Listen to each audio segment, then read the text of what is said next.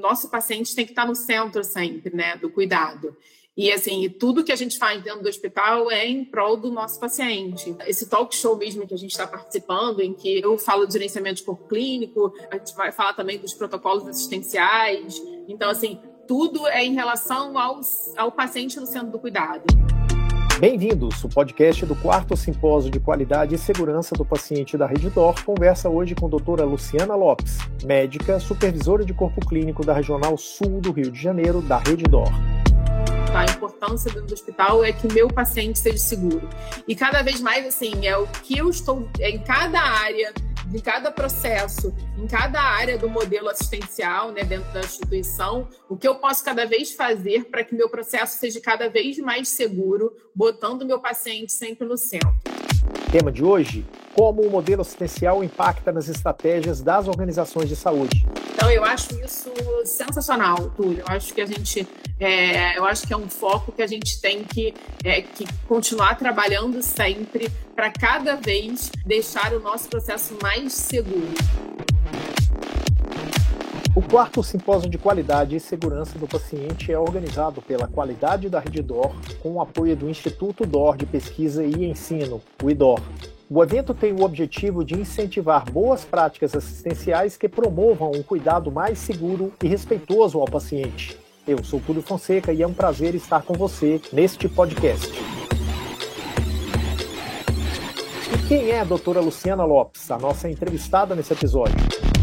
Médica do gerenciamento de corpo clínico da Regional Zona Sul do Rio de Janeiro, da Rede DOR, especialização em gestão de negócios com pós-graduação Lato Senso pela Fundação Dom Cabral, mestre em endocrinologia pela Universidade Federal do Rio de Janeiro, especialista em endocrinologia e metabiologia pela Sociedade Brasileira de Endocrinologia e Metabiologia, coordenadora da endocrinologia do Hospital Copa DOR, coordenadora do time de controle glicêmico do Hospital Copa Star. Doutora Luciana, muito obrigado por estar participando conosco desse podcast. Seja uhum. muito bem-vinda. Túlio, muito obrigada pela oportunidade também podcast, a gente poder é, alcançar cada vez mais né, um número de pessoas, maior de pessoas é, para que entenda a importância que é do todo o nosso trabalho em relação à segurança do paciente dentro dos hospitais. Posso começar pelo começo? Como é que o modelo assistencial impacta nas estratégias das organizações de saúde? Assim, o modelo assistencial ele é muito importante porque, de acordo com, com os valores da assistência do hospital, visão, valores, a gente tem uma entrega a ser feita, né? E aí, assim, acho que tem isso muito assim, em relação à missão, em relação aos valores da instituição, da valor da rede, a gente tem uma entrega muito importante em relação ao, ao nosso trabalho seguro, né? Ao trabalho que a gente está fazendo. Então, é, esse, o modelo assistencial ele é todo baseado é, em cima do que dos nossos valores e missão para que isso aconteça da melhor forma possível e eu consiga entregar uma gestão de saúde eficaz e em relação à segurança do meu paciente. Ok, em linhas gerais, o que é, quais são os objetivos e quais são os desafios do gerenciamento do corpo clínico? Então, isso aí é. A gente poderia ficar falando aqui uma hora em relação a isso, né? Porque assim, é um processo Sim. bastante amplo.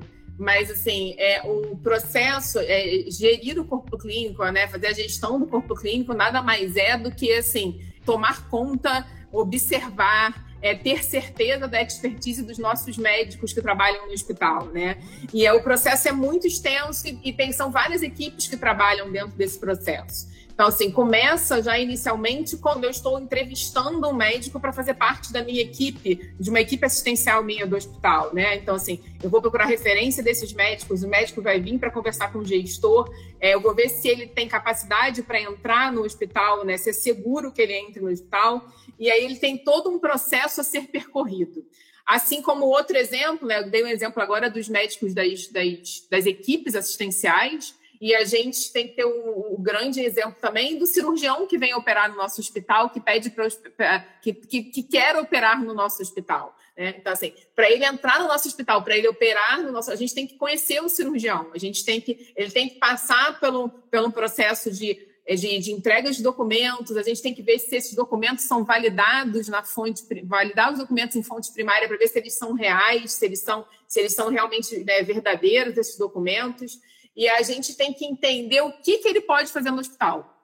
E aí vem o que a gente chama de, de carta de atuação durante a vida dele toda. E eles que ele capacitou, né? É, a residência médica que ele fez, o título de especialista que ele fez, o mestrado que ele fez, o curso que ele fez, é, determinado alguma coisa cirúrgica ou ou algum procedimento, alguma especialidade clínica. Então, assim, eu vou checar o, se isso tudo é verdadeiro e eu, ele vai pedir o privilégio. Por exemplo, um médico vem fazer uma cirurgia cardíaca no hospital é, eu vou checar se ele é apto a fazer uma cirurgia cardíaca, se ele tem feito nos últimos tempos cirurgia cardíaca, se ele está atualizado em relação à, à realização de uma cirurgia cardíaca e se ele pode fazer isso no hospital. Faz parte, de, de, depois de entregar os documentos, depois de ter toda essa parte de, de, validar em fonte primária, a gente vai checar as habilidades dele, a gente vai, ele vai solicitar essa atuação e a direção vai dizer, olha, ele pode fazer essa, tudo isso aqui porque é seguro, que ele me comprovou que ele estudou para isso, que ele fez os cursos tais para isso, que ele tem atualização. Então, isso é muito importante, porque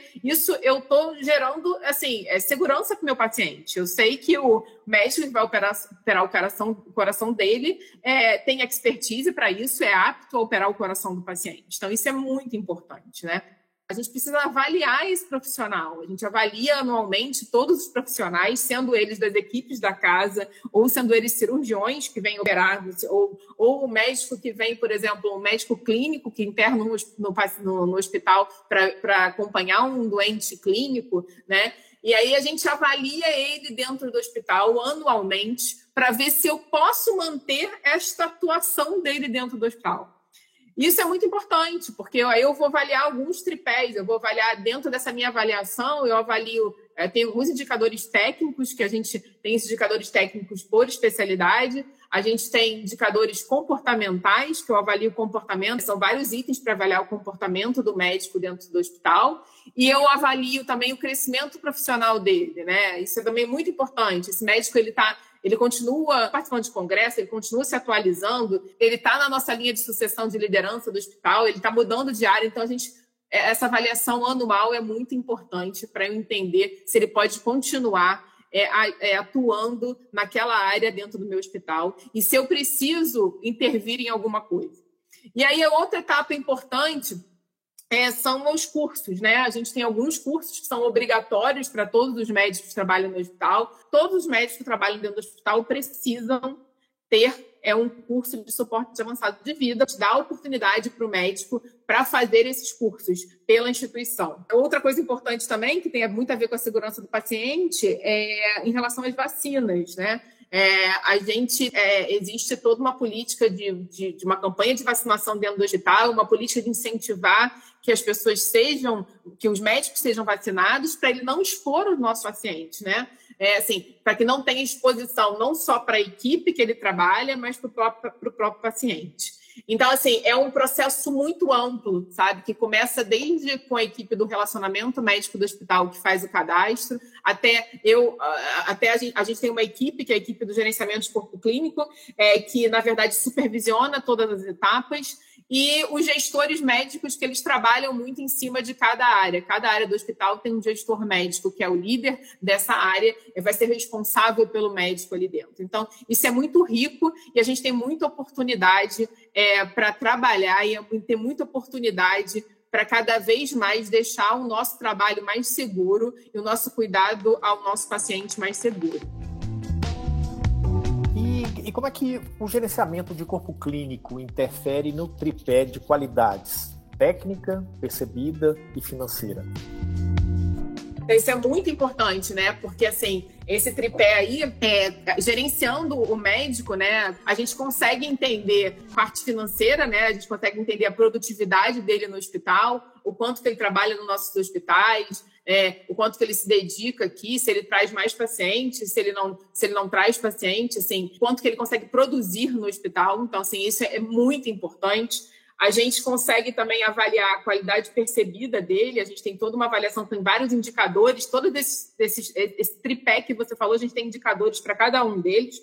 Em que a gente consegue avaliar como é que está sendo a percepção do paciente em relação a ele, né? Como é que ele dá alta para esse paciente, se o paciente sai, satisfeito, se o paciente entende um exemplo a alta desse paciente, se o paciente entende as medicações que ele está fazendo no hospital se a gente consegue é, o processo de dor, por exemplo, se assim, se o médico consegue atuar no processo de dor. Então, assim, são vários exemplos, né, dentro de, um, de, de vários indicadores que a gente pode atuar. Então, a gente também consegue ficar de olho nesse pilar. E a qualidade técnica, a gente tem indicadores que também em relação à qualidade técnica também. Por exemplo, o quanto que esse paciente avalia um processo dentro do hospital, né? Que tem tudo a ver com os protocolos no hospital, né? Um protocolo de dor torácica dentro do hospital, assim, o médico atua efetivamente dentro desse protocolo. É um protocolo de AVC no paciente que chega com AVC. Foi tudo feito de uma maneira correta? Como é que é a atuação do médico nesse protocolo? O médico consegue consegue ter um bom planejamento dentro dos nossos prontuários. Então, assim, são indicadores que a gente estabelece por área de atuação. Então, cada área de atuação no hospital, existem alguns indicadores que eu posso avaliar o médico também. Então, esse tripé é muito importante, porque o tripé financeiro, de qualidade percebida e qualidade técnica, né, é o tripé que me deixa, assim, é, é ter ciência da, da, atuação do médico dentro do hospital e, de, e me diz assim é, o quanto ele é seguro, a maneira que ele está atuando dentro do hospital, para que cada vez mais o processo seja seguro para o nosso paciente. E você pode citar para a gente algum case uh, de gerenciamento de corpo clínico que clareie um pouco melhor isso para a gente, essa relação né, no próprio tripé?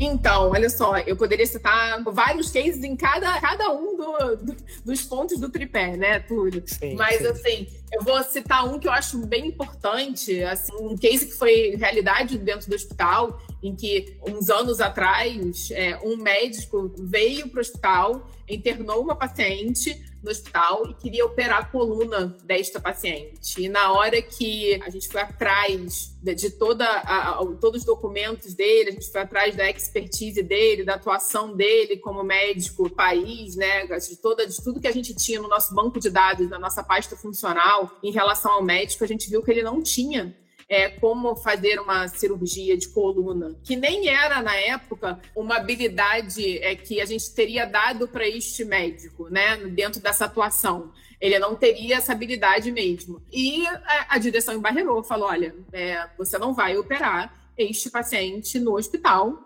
porque não é seguro. Então, então, assim, então a gente consegue com isso, eu acho que assim, para mim é um dos melhores é, exemplos da que a gente entenda como isso é importante, né?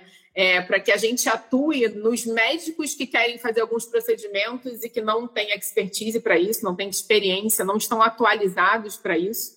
Ou até também né, indo no extremo dos falsos médicos, que, lógico, isso aí teria uma barreira já no início, né, quando ele entra no hospital, porque ele teria que entregar todos os documentos dele, a gente já veria de cara que ele, os documentos não seriam reais.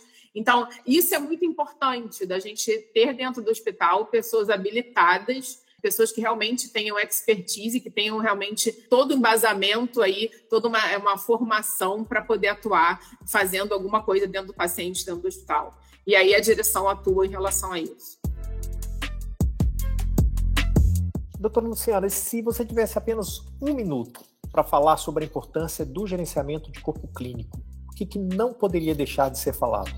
Nossa, assim, eu falo às vezes uma hora, né, em relação a tudo isso ou mais, então assim, vou tentar falar em, em um minuto, assim. Tá bem, tá bem. É.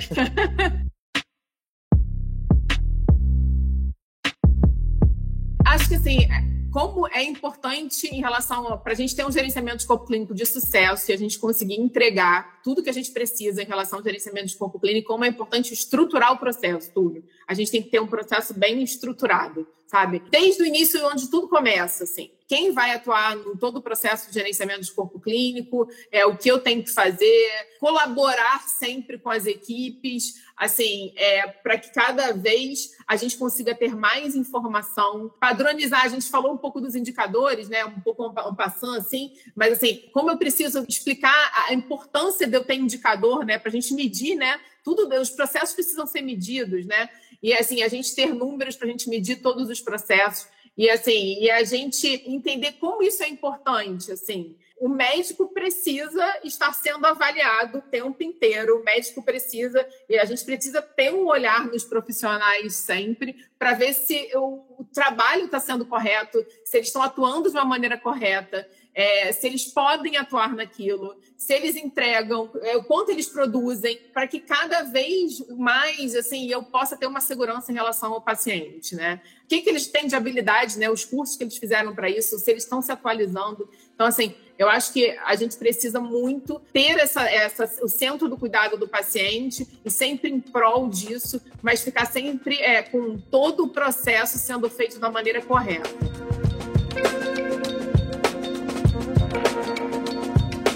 Ok, e assim concluímos essa edição do podcast do quarto simpósio de qualidade e segurança do paciente, organizado pela Qualidade da Rede DOR, em parceria com o Instituto DOR de Pesquisa e Ensino, o IDOR. Doutora Luciana, muito obrigado pela disposição, pela disponibilidade e por compartilhar tanto conhecimento conosco nesse episódio. Julio, muito obrigada por participar, né? Eu acho que é um tema que eu gosto muito e cada vez eu tento me aprofundar mais é, para que a gente consiga, de uma forma organizada, trazer segurança para todo o processo dentro do hospital. Obrigada. E antes de terminar, Convidamos a você a ouvir os outros episódios desse podcast do quarto simpósio de qualidade e segurança do paciente. Uma oportunidade para você se envolver ainda mais na busca por boas práticas assistenciais que promovam um cuidado mais seguro e respeitoso ao paciente. Quer saber mais sobre o Instituto DOR? Acesse o site rededorsaoluís.com.br barra instituto barra idor. Gente, Luiz é escrito com Z, ok? Lá no site você vai encontrar links para seguir o IDOR no YouTube, no Instagram, no Facebook, no Twitter e no LinkedIn. Até a próxima!